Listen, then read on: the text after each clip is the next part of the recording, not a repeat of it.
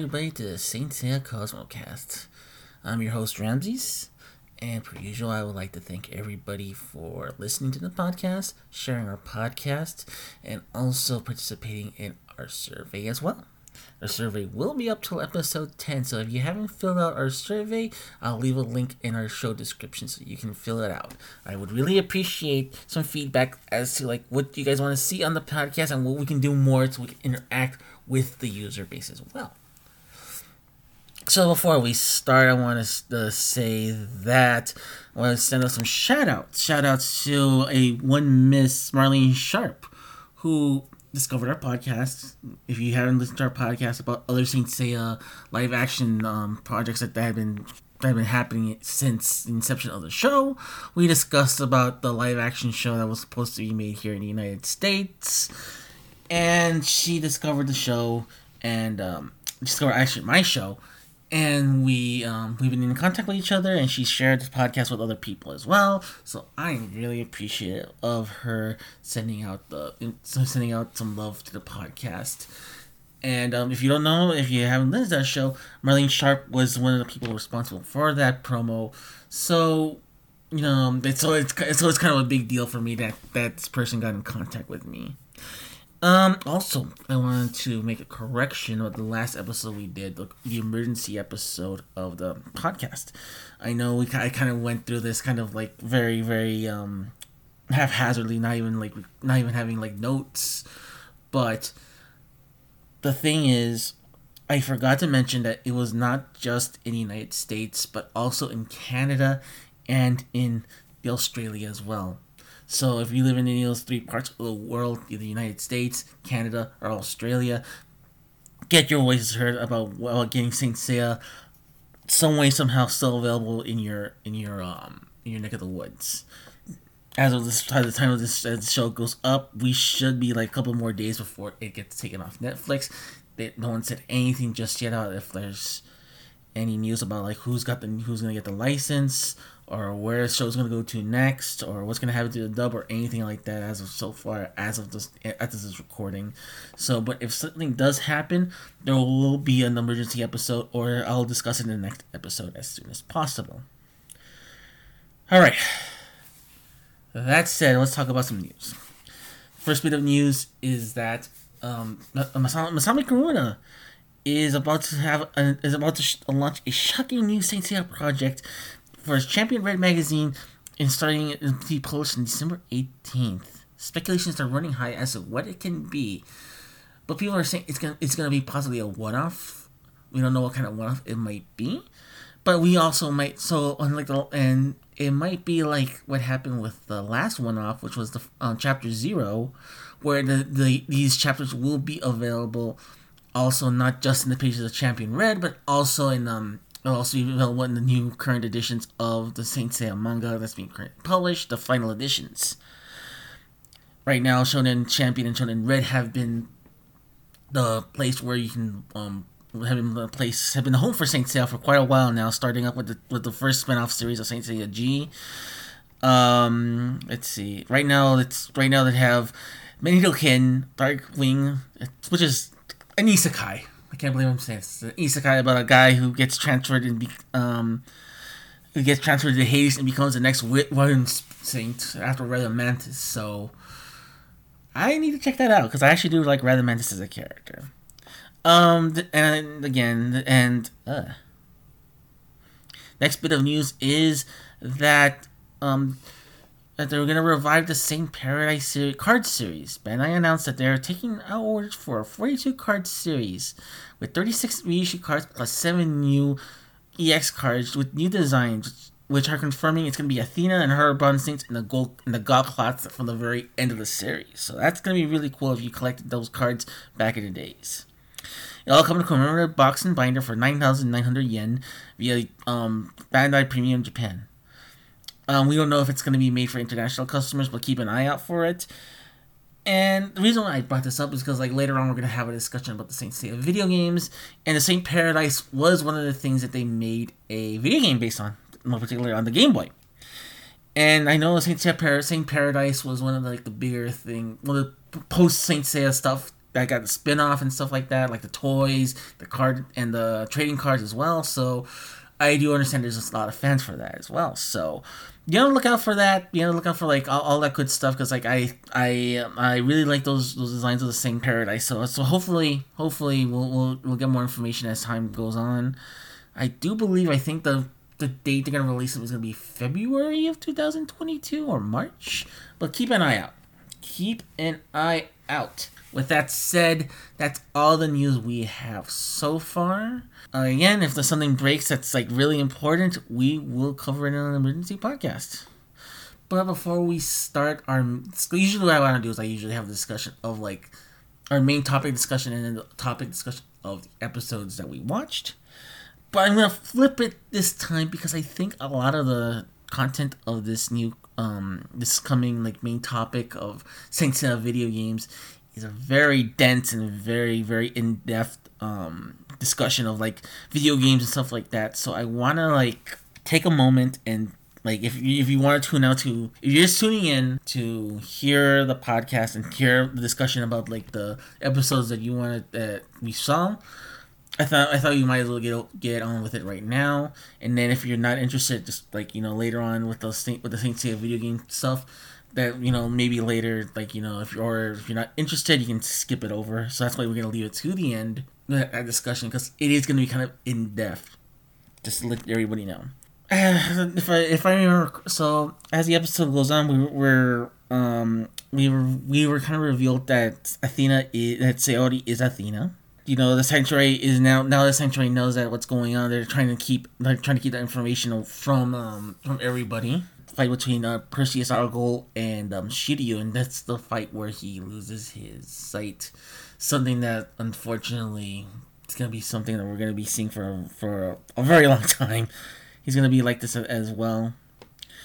So um, also during this time too, they they do take a lot of they do fight um they they do fight um um what Asterion and Moses and so th- those fights, so like at the beginning of these episodes, we're getting to th- those fights as well. So, yeah, I mean it's really interesting where where things are going. They're like more in line with the manga, but then we have to address the elephant in the room, which is stuff like the Silver Saints. I mean, not Silver Saints, the Steel Saints. The Steel Saints are like are literally designed to be like Saint Seiya like Microman toys, and you can clearly tell it like this was designed toy first and everything else second. Because like the like it feels like there's like like each of the each of their cloths has a gimmick to them like like I think like like each one has like a weird gimmick. And you can clearly tell that that gimmick was like designed as like a toy. Like first and foremost and they appear during the um, during, the, the Perseus Argol fight, which is like I thought they, had, they were like before that, but I guess my memory has been really fuzzy since like you were since I originally watched because like when I watch it now, I was like, all right, so they appear here, okay, cool, and they just don't do anything. they don't contribute anything to the fight, and it's more blatantly obvious as an adult that they that they didn't really do contribute much at all as a kid, I remember watching. It's like, yeah, they were there, and then they just suddenly disappeared and never really came back.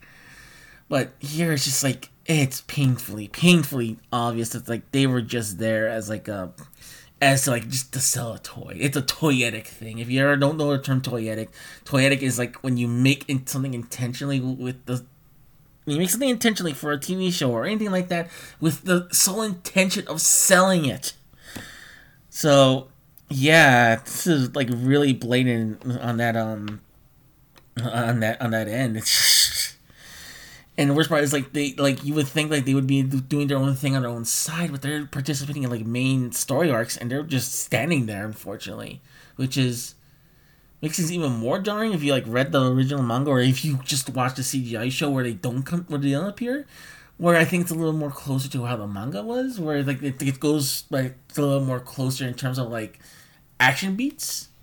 But seeing them here is just like wow, it just takes it just took it just took me out for like whatever time it is.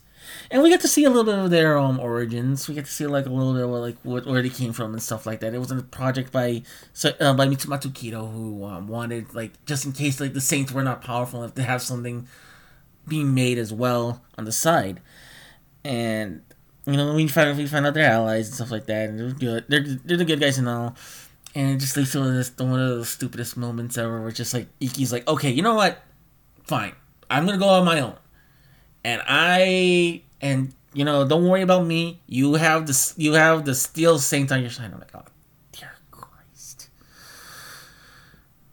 Oh, wow, man. Just leaving him high and dry. And it's fine. Like he's, he's more of a lone wolf, anyways, and so it makes sense that he's just like he goes off and just goes off and do his own thing. But it really is kind of like one of those things where it's like, man, dude, it's like the that, that really sucks a lot that you're just leaving me out, that you're like leaving me like leaving me and the team just out out to dry like that. So like I said, like we're like where we are, it's like, that's really good. Like other than those other than those issues. We do spend a lot of time with uh, the Perseus Argol stuff, and that stuff is really good, and that stuff still holds up in this um in um and even now, after uh, during this rewatch, I'm so I'm so surprised by how good it is. Because like the last time I remember, going through this, it was in the manga, and well, the manga was good. Going through this again for like uh, for review purposes and for like um just for other reasons, just to like ref- give myself a refresher with uh, how I was with the anime. I do feel like this is a very I do feel like it's more stronger than I than I remember than I remember it being when I was younger. Again, this goes back to something I discussed quite a few episodes ago. I think like episode three, episode four, when we discussed about the filler stuff. Whereas like I thought the filler stuff was longer, but it was actually like a lot shorter. And I and I thought like this stuff was I thought this I thought these fights dragged out longer than, than they were.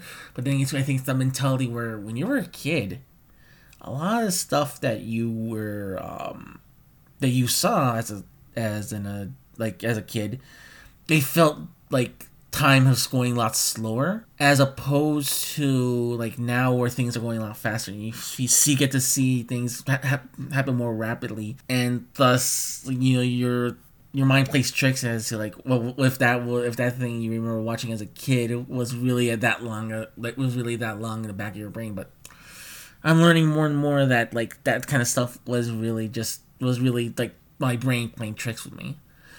So like I said, we're, we're getting to a really good part with the series. Like, we're going to get a little bit more filler av- after this as well. But we're also getting a lot more Silver Saint action as well. Are are really slowly, very slowly escal- on um, getting towards the 12 Houses arcs.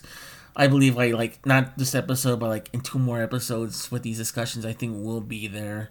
And we'll be in the midst of things, and we're going to, like, be in the, like, in the thick of it. So like I, I, I do appreciate those who are sticking around so far with this and like listening so far with um the intent of like going slow slowly with these episodes. That now you guys are giving a better understanding like how the series is working and how this series is slowly escalating to something really big. All right, so take a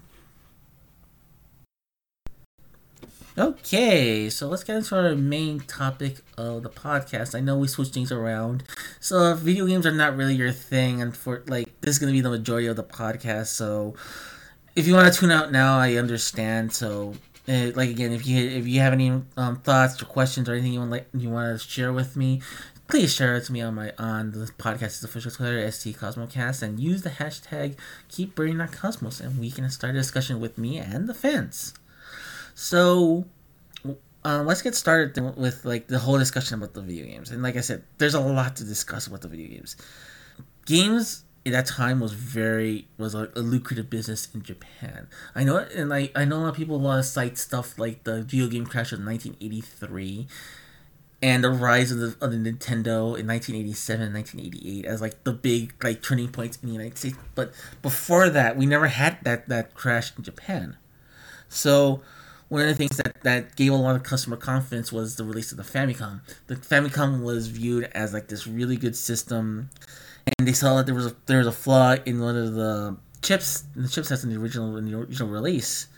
So they decided to like they decided to hold back all their, their stock of that and decided to like reissue a new Famicom. And it gave a lot of customer confidence, and it gave them a lot of confidence that that, that gave them a huge footing in Japan to do a lot of the stuff that they're doing that they're doing at this point. Now that um, there's a lot of confidence with Nintendo, a lot of people, that a lot of third party companies are publishing games and publishing them at, at an alarming rate, and you're gonna get a lot of like for as many good games you're gonna get, you're gonna get as many bad ones. And it's because like a lot of them are just chasing uh, chasing trends at the time. In this case, um, if this this this will be in 1986, so where our first game, Saint Seiya Ougon Densetsu, it would be releasing like it would be released just after Dragon Quest One. Dragon uh, Final Fantasy One would not be released. I think until like 1988. So in these in these couple games, we're not gonna have any of this discussion about it. But with Ougon Densetsu, you can clearly tell the inspiration was Dragon Quest. The game was made by Bandai, but it was made under it was made by it was programmed by a company named Tose. Tose is a notorious company in Japan that makes fly by night video games. Like they, that is their main job. They they make a game like within a couple weeks and that's it. And they've done this before, and this wouldn't be the first time they've done it before. Uh, most notoriously, they've done a Kinnikuman game as well, and a couple other games also for the also for the Famicom and NES as well that have been eh, subpar at best. So it should give you an idea about where the kind of thing where if you're wondering like why this game is kind of like subpar, why this game kind of feels kind of rushed, is because that's kind of like the company's like mo. And you can clearly tell that Dragon Quest was a huge inspiration because like a lot of it is it's a really dialogue heavy game. Stats are being used all over the place. And it's one of those types of games where it's like you, you can tell that like Dragon Quest was like inspiration all over the place. It, it was flat out another inspiration that I believe that could be um, inspired by this game is um Xanadu, which is we got here in the United States in, under the name Fa, Faxanadu for the NES and also for the Famicom as well via um, via Hudson Soft. It was a game. It was the second of the Dragons uh, Dragon Slayer series by Falcom.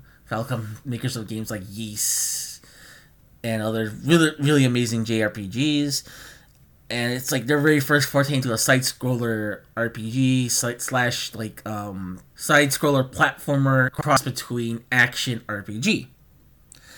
Something that we would see a lot of in the in the next game in games like um the Pack-In-Video's version of the Famicom version of Rambo and notoriously um, Zelda 2 as well. So if you're if you want to ever want to know like where Zelda 2 came from, look at games like Xanadu, and that should give you an idea about where the people were at the time that were making these games, that they were where their minds were when they were making those games. And you know, and you can clearly tell because like it has a lot of those side scroller um, RPG um, elements to the game. But I feel there's more exploratory stuff that feels kind of vague as well, because like they only tell you like do this and do that, and there's a lot of menuing, there's a lot of things that you need to do, and it's poorly told to you in the game in game it doesn't tell you like really much about what you're supposed to do. And you know that even though that's kind of a common thing in those types of games, I think more so it hinders the game more because because it should in essence tell you what you should be doing more clearly. And this game is this game is clearly proof that's like they what they were trying to do is they were trying to get like a they were trying to get money out of, out of people by not only buying the game but also buying the guidebook as well. And it's very very evident because it's like they they don't tell you a lot of things and like where you need to go to next and stuff like that. It's kind of everything's kind of vague kind of like left to, your imagination. There's so many places you can go to in the game.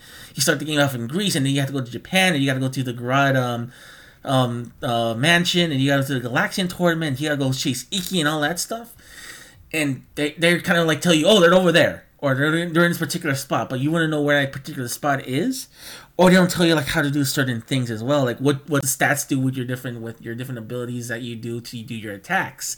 Because like what, what you what you realize is that some of your some of the stats are for your offense and defense but they're not really clearly outlined. That's pretty much what the game is you know? It's, it's a really like it's a game that you can clearly tell that they were what what they were trying to do with the game, which was just like trying to cash in on the on the success of Saint Seiya, trying to make it feel like something that's like in in the universe, like making it an RPG or something with RPG elements.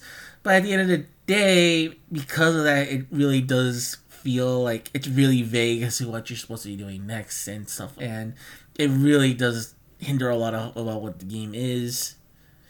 And it doesn't also and yeah, it's just, it's it's an over. I wouldn't say it's a bad game, but once you kind of understand like what they're what they're trying to do, and you can there are guides out there on the internet that can help you out better. But at the time, you know, you had to buy the guidebook to figure out what you're supposed to do next for the most part.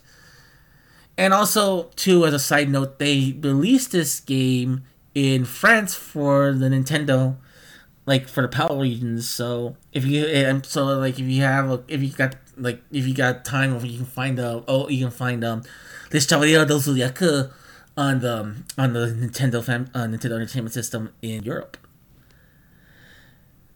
With that said, um, one of the things that should be noted about the game is that it was made in 1986 around the time that we had our last discussion episode, I believe in uh, May of 2006, uh, 2000, 2000, not 2000, 1986.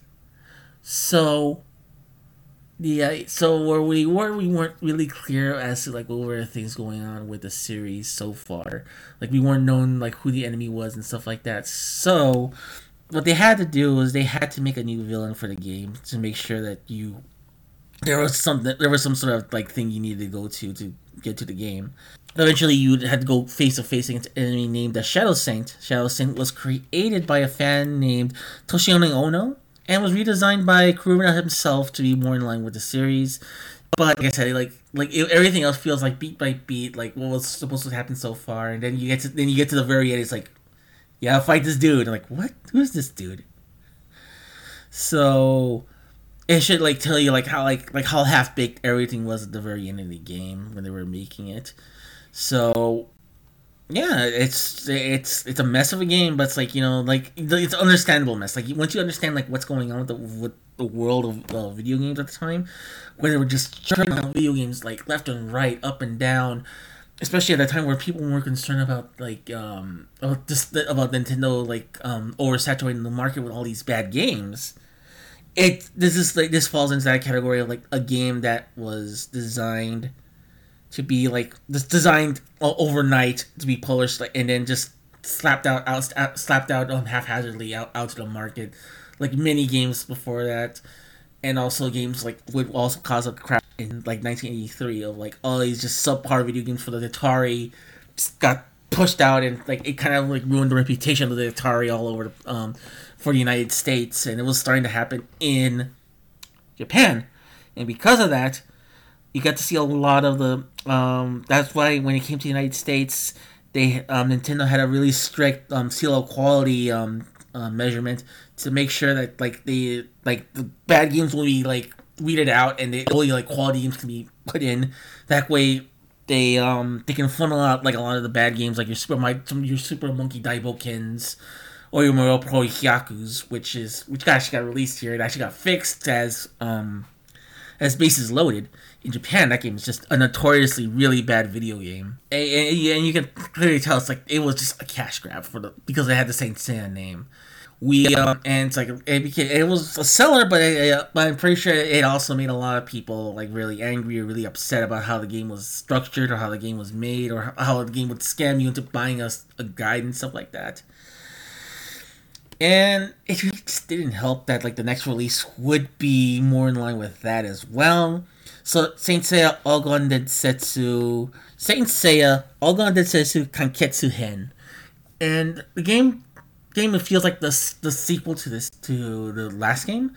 Now you're in the sanctuary battles and you have to go through all twelve um, houses of uh, of the zodiac to fight to get to the Pope's um lair, and you know then figure out what's going on with like about everything, and in essence, like it feels like like it's a step forward and a step back as well. Like it looks like they wanted to do, they wanted to keep a lot of the RPG elements, but knowing that they have a limited amount of like space about where you can travel and stuff like that, they had to compensate that with like other things as well. In this case, it feels like you know what they did was like now that the the overworld is just is a more straight like straight um straight um straightforward affair where you just go to one place to the other, but then to the end to the next, and that's pretty much about it. Save for uh, for the uh, the weird occasion here and there where it's like something like the House of Gemini, where it's like like things are split apart and stuff like that, and different things happening like different characters and stuff like that. So they they accommodate for all that stuff. So in order, but they want to keep a lot of that exploratory, like you know, dialogue-ish type of thing going with the game. So instead, the game feels. So instead, the game, the what it does, is that it has a lot more like it has a lot more like dialogue trees and like more dynamic dialogue between everybody. A clear inspiration on games with, like this with um I believe it was Murder on the Mississippi for the PCs in 1986 in the United States and 19 and subsequently that year also for um, also was released on the Super on, on the Famicom Disk System as well. So it's like a lot, a lot, and what of its main gimmicks was like it was a game where it had a lot of dynamic dialogue where keep on keep asking questions to questions to characters, you get different responses, and you might get really get uh, different um, actions to be done as well. And that's kind of game you're getting here, where it's like you have to keep talking, you have to like do different things to like pretty much like like uncover what you're supposed to do next. So uh, its obtuseness is not in its where you need to go, but now its obtuseness is like what you need to do exactly in the fight to progress forward. And it works because like they, if you know what's what you're supposed to do in the series, but if you don't know what's going on, you're going in cold, or you play this game like how you would how you usually would play it, the game would feel like very frust- uh, a game. It would feel like very a uh, game of frustration. It's like you don't know what you're supposed to do. Not just that, it doesn't tell you exactly what you need to do, and a lot of times like you need to also grind out some some enemies as well on the on your way towards it, and they don't make a good um effort to explain that to you or anywhere about where you're supposed to do. So even if you have to get into combat, which is like a part combat, part speech, like you know, speech, um, you know, um, you know, uh, word trees and like you know, dialogue trees and stuff like that. It's you have to like you have to main you have to like maintain that balance, and if you have to get into combat, that combat stuff becomes more difficult because like you're more preoccupied with like what you're supposed to do the dialogue st- in the dialogue end of things. So again, it, instead of like instead of trying to, and so to compensate for one thing, they added another kind of frustration as well to the game, and it was um it's it, it, it's a different kind of frustrating in the sense that instead of being very vague about what you're supposed to do and what you're supposed to do next and how the game is played the game is a little bit more. The game is explains a little bit more what you're supposed to do, and it's more clear cut about what you're supposed to do. But it's more obtuse as to like what you're supposed to do with the actual actions. So it feels like these types of games, like uh, so it feels like these types of games were like inspired by like um, computer games all the time, like I said. So they and again they they, they want to get, get a quick buck and try to get people to get like buy the guidebook or like get like people to discuss it or whatever. And I think that's just a really bad idea. Both of these games would be combined to make Ougon Densetsu Perfect Edition for the Wonder Swan in 2003. And it it feels like the kind of game that's like, you know, they kind of learned their lesson with, with like both games, where it's like now a lot of the, the vagueness of those games is disappeared. They kind of explain to you now a lot more what you're supposed to do next in those games. And a lot of the weird stats and stuff like that from the first game are now streamlined to be more RPG like. So it's like now it's stuff that you can actually lo- like it's part of your leveling up stuff as well. So it's like like you know in, in video games in role playing games it's always like you know you know you have uh, you know act uh, you have your attack you know your defense offense and that kind of stuff. So that's so that a lot of those weird like stats that that, that would that for your attacks that we that you would use for attacking people or defending yourself in the first in the first uh, first Famicom game now it's kind of baked into your stats as as you level up. So you can level up in the game and you can do a lot more stuff in the game. As you're leveling up, you get a little more attacks and stuff like that. So it a more gradual, like you know, progression with with the characters, and you, that way it's like you're not doing like um absurd attacks or you're losing a lot of like energy attack by doing like doing these big attacks all over the place as well. So they found they, they found a really good good um like mix between everything. And like i said like now now that things are a little bit more streamlined a little bit more straightforward the game doesn't feel like it's like a like a questathon where you have to like look for things. It's kind of spelled out a little bit more. Like i said it's like it's been a couple of years and now that we're on better hardware and now that people know a little bit better this stuff like they can actually spell spell a lot of things a lot, lot better for you. So if you want to play any of the six Ougon Densetsu games, your best bet is to play the one on the Wonder Swan. But you know, if you want something, but if, if you're if you have the if you have the option of playing this game and you want something in English, that feels sort of like that can be sort of playable. Play Ougon, play the play the second game, Ougon Densetsu uh, Kanketsu Hen. I believe there is an English translation of that game.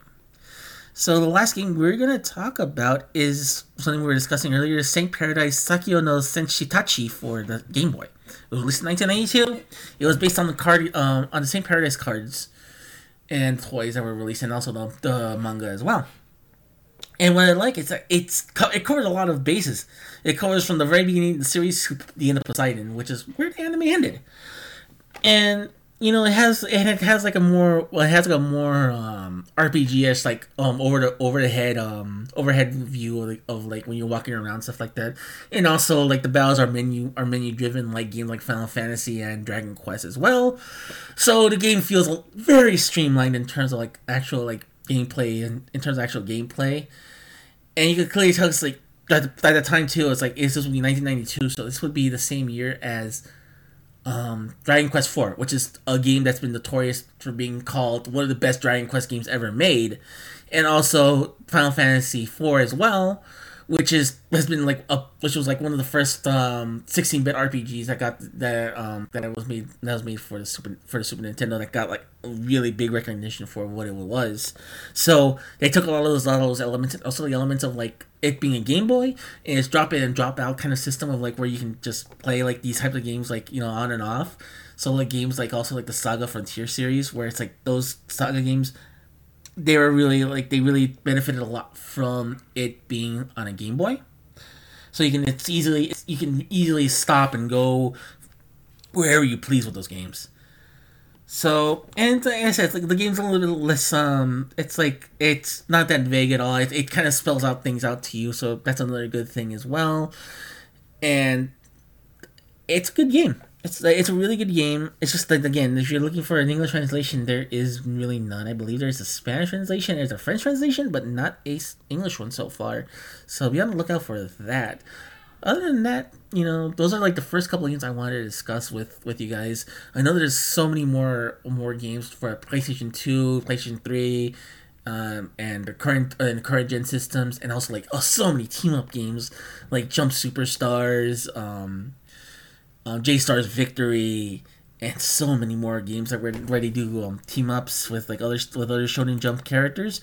That at this point, like you know, it's that's that's gonna we're gonna have to leave that for another discussion for another time because I think that's a little bit more straightforward. We don't have to like go through a history on about video games at the time stuff like that. It's like it's gonna be a little bit more straightforward with this. So I can promise you, if like um the, the next time we have this discussion, we will be a little bit more streamlined and we'll cover a little bit more games as as a result. So, with that said, guys, I don't know what I'm gonna do with the next episode. I'm, I do want to. I was thinking about doing an episode on on merchandise, like toys and whatnot, but I kind of um, I'm I don't know how I feel about that just yet. So I'll keep you guys informed about what the next topic will be on our Twitter. If you haven't followed us on Twitter, it is on ST Cosmocast. And you can also look for us also as well by using the hashtag you keep burning that cosmos. All one word. And that way you can keep in contact with me and everybody else with the fandom and we can all keep on this keep the discussion going as well. Like I said before too, um please I I urge you to please do the the um I, I, I encourage everybody to do the to, to fill out the survey that's at the that that will be linked on this episode because I do want to get feedback. And I want to make more of an effort to get more things done for the fans, and uh, and the only way we can do this is like you get your voice heard. So please fill out the survey as much as much as you can. I really really do appreciate it. And like I said, it's only up to like we're gonna know in episode ten ish. Maybe I might explain to like episode eleven. So we that, that's gonna be quite a while. That's gonna be quite a ways off from this episode. So with that said, people, I thank you so much for hearing me rant about video games and all this other stuff as well. Because I really, I really am passionate about video games and really, and and Saint Seiya in general and all this other stuff. So I really do appreciate you all for listening, and please remember to keep burning that cosmos. See you later.